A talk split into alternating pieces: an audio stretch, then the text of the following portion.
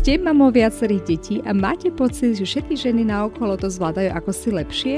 Alebo máte pocit, že materstvo je iné, ako ste si ho predstavovali alebo ako ste ho vnímali u iných? Veľakrát sú za tým len tipy a triky, ako si uľahčiť svoj každodenný kolobeh, ktoré vám enormne pomôžu v tom, aby ste sa stali šikovnou mamou, ktorá si to vie proste len šikovnejšie zorganizovať a usmerniť tú energiu tam, kde je to naozaj nutné a hlavne dôležité. Mať jasnú predstavu o tom, ako mamou chcete byť a akým smerom sa chcete uberať, najmä čo sa týka vašej výchovy a tomu si uľahčiť starostlivosť o domácnosť či iné povinnosti, nájsť čas nie len pre seba, ale najmä pre svoje deti a tak sa stať šťastnou mamou, ktorá si vychutnáva materstvo. To všetko sa dozviete v tomto mojom podcaste, kde budem s vami zdieľať moje pozorovania, skúsenosti, typy a triky, ktoré som získala ako štvornásobná mama. Dúfam, že tieto vám takisto pomôžu na ceste k šťastnému materstvu.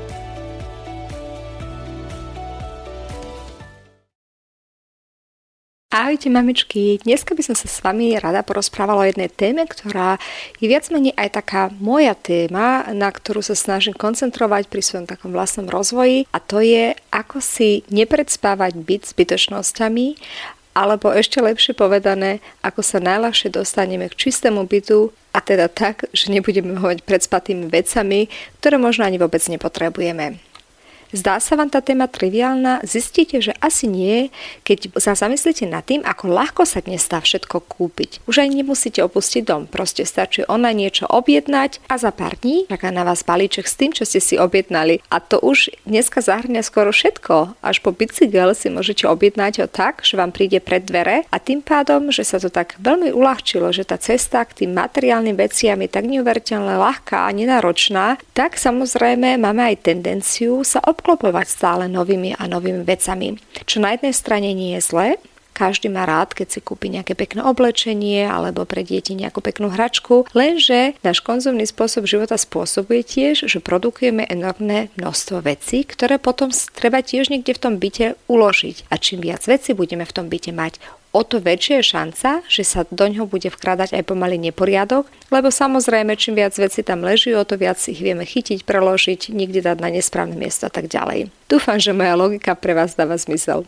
Tá téma je u nás v rodine celkom taká aktuálna. Moja mama je z po vojnovej generácie, kedy u nich doma bola bieda a tešili sa z každej drobnosti, ktorú si mohli nejako zrecyklovať a znovu využiť. A tak má to v sebe zakorenené z toho raného detstva, že veci sa nevyhadzujú, až pokiaľ sa teda skutočne nedá už inak spotrebovať. A do dneska je to pretrváva, i keď doba je už úplne iná, my už dneska nemusíme hromadiť veci, keď sa mi niečo pokazí, kúpim si nové a tak ďalej. Napriek tomu bolo u nej táto taká forma hromadenia dlhé roky problémom, pretože čokoľvek do toho bytu pribudlo, tam už aj zostalo, teda pokiaľ sa to skutočne už nerozpadávalo na súčiastky, potom sa to odstraňovalo, ale v tom byte boli v podstate neuveriteľne veľa vecí, ktoré veľakrát už ani človek nepoužíva. Ja to vidím tiež na mojich deťoch, keď si pozriem tak, čo mám všetko v krabiciach podkladané po nich po oblečení, ktoré už oni nevynosia. Ja som mala teda šťastie štyroch detí, to znamená, že dvaja chlapci, dve dievčatá, vždy ten mladší musel donosiť po svojich súrodencoch a tým som ja ešte relatívne dobre zrecyklovala to oblečenie, ale povedzme súprimne, aj tak by toho bolo o mnoho menej dostatočne, vôbec by mi to asi nechýbalo, keby som namiesto troch vetroviek pre to ročné obdobie mala len jednu alebo dve. Proste to hromadenie ako si patrí k tomu aktuálnemu spôsobu života, ktorú vedieme. Priznám sa, že ja si mnohé veci spájam so spomienkami, aj predmety a to je zase môj problém, prečo sa s mnohými vecami ťažko viem rozlúčiť. Najťažšou formou rozlúčky je u mňa vždy veci, ktoré sa spájajú s deťmi, ktoré mi pripomínajú proste niečo z ich života, alebo aj knihy, keďže som dosť taký knihomol, veľmi sa mi ťažko lúči s knihami, pretože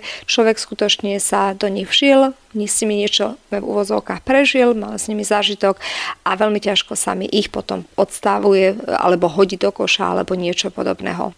Samozrejme to hromadenie same o sebe neprináša nič pozitívneho. Nie len, že ten byt bude stále preplnenejší, ale aj my budeme mať čoraz viac a viac roboty, aby sme ho udržali v čistote, pretože je taký preplnený. Riešenie toho problému je hlavne vedomé nakupovanie. A to vedomé znamená, že si dobre vždy zvážim predtým, než niečo kúpim, či to naozaj potrebujem je taká rada, ktorú som minule počula a ktorá veľmi pasuje k tomu, ako aj ja postupujem, že keď som v obchode a vidím napríklad krásnu vázu, tak si najprv zvážim, že kde by som ju v tom byte postavila. Mám na ňu skutočne reálne miesto. Potom sa tak zamyslím, nemám náhodou už doma 50 iných vás, je to vôbec mysluplné pridať tu jednu k tomu, budem ju vôbec používať, nebude len niekde odstavená vo vitríne a až keď si tieto otázky zodpoviem, až potom teda rozhodnem, že či ju chcem kúpiť alebo nie. Počula som už ale aj extrémnejšiu radu, ktorá možno takisto mnohým pomôže, že predtým, než si čokoľvek kúpime do domácnosti, si v mysli už vyselektujeme jednu vec, ktorú z tej domácnosti zase odnesieme. To znamená, že nič nového do domácnosti nepribudne bez toho, aby niečo neodišlo, aby ten stav v tej domácnosti bol viac menej pretrvávajúci, aby sa nezhromažďovalo len, ale aby zostávala tá domácnosť taká predýchaná, aby tam nebola len proste skládka našich zbierok nákupov. Pred kúpou sa takisto môžeme opýtať samých seba, čo by sa stalo, keby sme to nekúpili. E, bol by náš život horší. Ak je to vec, ktorú potrebujeme, povedzme hrniec alebo niečo, čo fakt v realite budeme používať, tak je odpoveď samozrejme, keď ju nekúpime, nebudeme mať čím variť. Samozrejme, má zmysel to kúpiť. Ale sú veci, ktoré si povieme OK, čo by malo za väčší zmysel môjho života, keby som namiesto 10 vás mala teraz 11. Zmení sa tým niečo? Pravdepodobne bude odpoveď nie. Ak je odpoveď taká, že budem mať vďaka tomu strašne veľa radosti a pocit, že som môj povedzme plat nejakú dobrú vec investovala, tak je to tiež OK. Akože ide len o tú úvahu, čo by sa stalo, keby som to nekúpila. A tieto vedomé kroky, ktoré som vám teraz povedala, teraz opakujme si, kde ju položím túto vec, nemám už náhodou z toho niečo, čo by som za to vedela z toho domácnosti vyčleniť a po poslednom rade tá otázka, čo by sa stalo, keby som ju nekúpila, tak tieto veci sú dobré kroky k tomu, aby sme vedomo nakupovali a nie len proste, len preto, že to tam stojí v regáli a môžem to dovoliť, tak všetko kúpim, čo tam je k dispozícii. Len za to, že to je dostupné, neznamená, že musím, alebo že to dáva zmysel také niečo dokúpiť. Ja som si takisto zaužívala práve pri online nakupovaní je to o dosť jednoduchšie, keď objavím napríklad nový online obchod a človek je vždy taký úžasnutý, ja mám totálnu slabosť na kuchynské veci od príborov, riadov, vec na varenie a tak ďalej. A keby som mohla, tak dokážu všetko z toho kúpiť, lebo mne sa tie veci ľúbia, ale samozrejme sa snažím vedomo nakupovať a nie len zhromažďovať veci, ktoré nebudem využívať. Každopádne, keď sa dostanem do takého online obchodu, tak vždy mám pocit takého, wow, tam sú skvelé veci, aj toto by sa mi zišlo, aj toto vyzerá super a jej, takéto som ešte nikdy nevidela. A tak pridávam do toho košíka, pridávam a naučila som sa, že práve v online obchodoch to v tých košíkoch zostane 1-2 dní, ako predtým, sa to zmáže vo väčšine z nich. Takže som sa rozhodla vždy, že a nechám to v tom košiku tak do zajtra a potom, povedzme, s chladnou hlavou, nie plná endorfínov a nadšenia z toho, aké super veci tam majú, sa znova pozriem tú listinu. A väčšinou, keď pozerám druhýkrát, tak potom zistím, že Pane Bože, na čo by som kupovala ešte túto misku, máme už asi 50, síce pekná, ale dobre, tak čo, čo s ňou, kam položím, vôbec ja neviem, však už tá skriňa sa úplne praska vo švíkoch a tak ďalej. A veľakrát, keď potom na ten druhý deň s tou chladnou hlavou to pozerám, tak e, hodne veľa vecí, ktoré by som v skutočnosti tak či tak nejak vyselektovala po tej kúpe. Takže je to ušetrenie v podstate zbytočnosti, ktorý by som si len presicovala svoju domácnosť a taký ten deň odkladu pri kúpe je vždy podľa mňa rozumná cesta, ako si dopomôcť k tomu, aby sme svoj byt nepresicovali vecami, ktoré v skutočnosti vôbec nie sú možno nutné.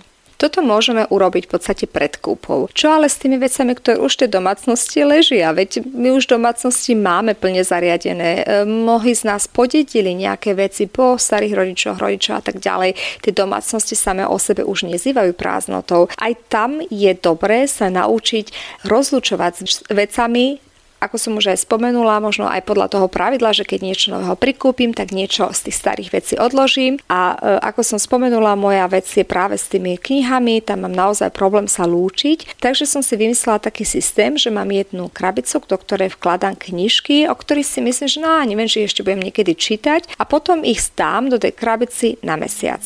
A keď sa ten celý mesiac mi raz nechýbali, keď som v podstate dokázala v pohodiške prežiť ten deň aj tak, bez toho, aby som si povedala, jej, toto by som si strašne rada prečítala, tak asi je nastal ten čas sa rozlúčiť. Podobný systém používam z okolností aj pri triedení hračiek pre deti.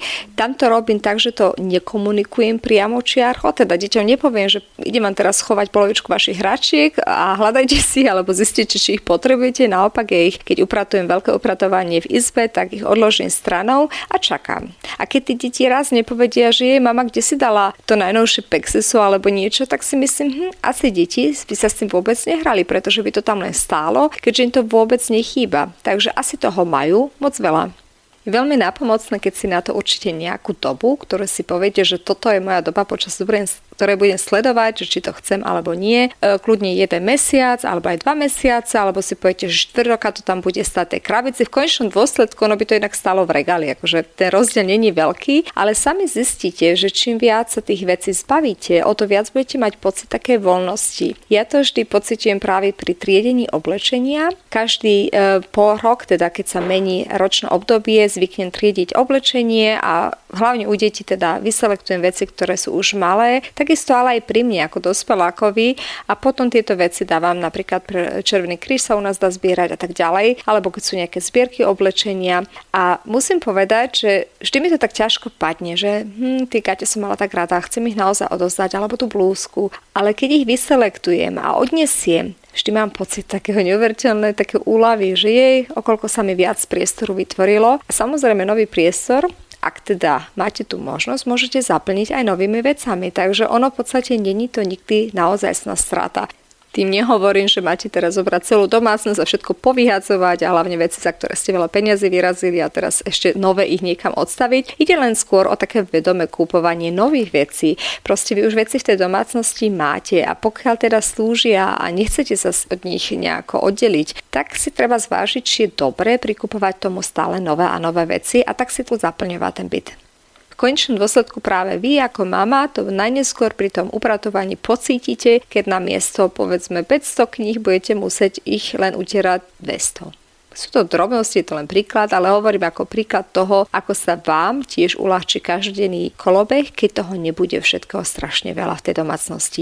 Ja sa priznám, že čím som staršia, o to ľahšie mi príde takéto vedomé nakupovanie práve vďaka tým deťom, pretože som zistila, ako strašne veľa vecí sa hromadí, ako veľmi veľa oblečenia, ale aj hračiek. Napríklad som zaviedla u nás pravidlo, že na narodeniny, už teraz keď rodina chce tiež niečo darovať, tak sa skúšame vyzbierať na jednu vec, povedzme bicykel alebo niečo, čo to dieťa prijalo, namiesto toho, aby dostalo od každého rodinného príslušníka osobitne niečo a nakoniec má 30 malých tých vecí, ktoré sa začnú len niekde hromadiť. To je aspoň moja skúsenosť, sa to overilo u nás v rodine, mám 4 deti, keby každému priniesol niekto 20 hráčiek, tak myslím, že ten byt by bol zamorený po každej jednej narodenej oslave, po Vianociach a po iných príležitostiach. Proste deti dostávajú darčeky, čo je úplne OK a mali by sa z toho aj tešiť, je to super, ja sa vždy teším s nimi, ale treba aj toto trošku vedomo koordinovať, najmä pri takom počte ľudí. Okrem toho sa tak aj trošku deti učia do života, že si dobre zvážia, že čo by si tak naozaj prijali namiesto toho, aby proste len spisovali, ak volá kedy listi na Ježiškovi, na ktoré dali 300 rôznych prianí. Proste takto si dobre uvažia vopred, čo by som si naozaj prijal, nielen čokoľvek, čo ma práve napadlo. Takže krátke zhrnutie ešte na záver. Naša doba sa zmenila, kúpovanie sa stalo neuveriteľne ľahkým a tým sa aj stáva, že si tie domácnosti čoraz viac presicujeme vecami, ktoré častokrát možno ani nepotrebujeme alebo vôbec neboli dôležité a my ich v podstate v konečnom dôsledku si to zlizneme v tom, že to musíme všetko upratovať. Nepovediac o tom, že tie domácnosti sú stále viac presítené materiálnymi vecami. Preto je veľmi dôležité sa naučiť kupovať vedomo a s rozumom a s rozvahou. Proste si to vopred zvážiť. Nehovorím, že nemáte kupovať. Každý si môže dopriať niekedy aj nezmyselnú kúpu, ale pri tej väčšine veci je dobré, keď na to idete vedomo a s rozvahou. Veľmi ma prajem pritom veľa síl teda aj rozvahy, aby ste dobre rozhodovali, čo si do tej domácnosti prikúpite a čo nie. A ak sa vám tento podcast páčil, tak nezabudnite si vypočuť aj iné epizódy, ktoré na ňom nájdete a teším sa vždy, keď posuniete informáciu o mojom podcaste ďalej na mamičky a žienky, ktoré by takisto mohli mať z neho profit. Ďakujem vám krásne, že ste tu boli so mnou a teším sa na vás v najbližšom dieli môjho podcastu. Majte sa!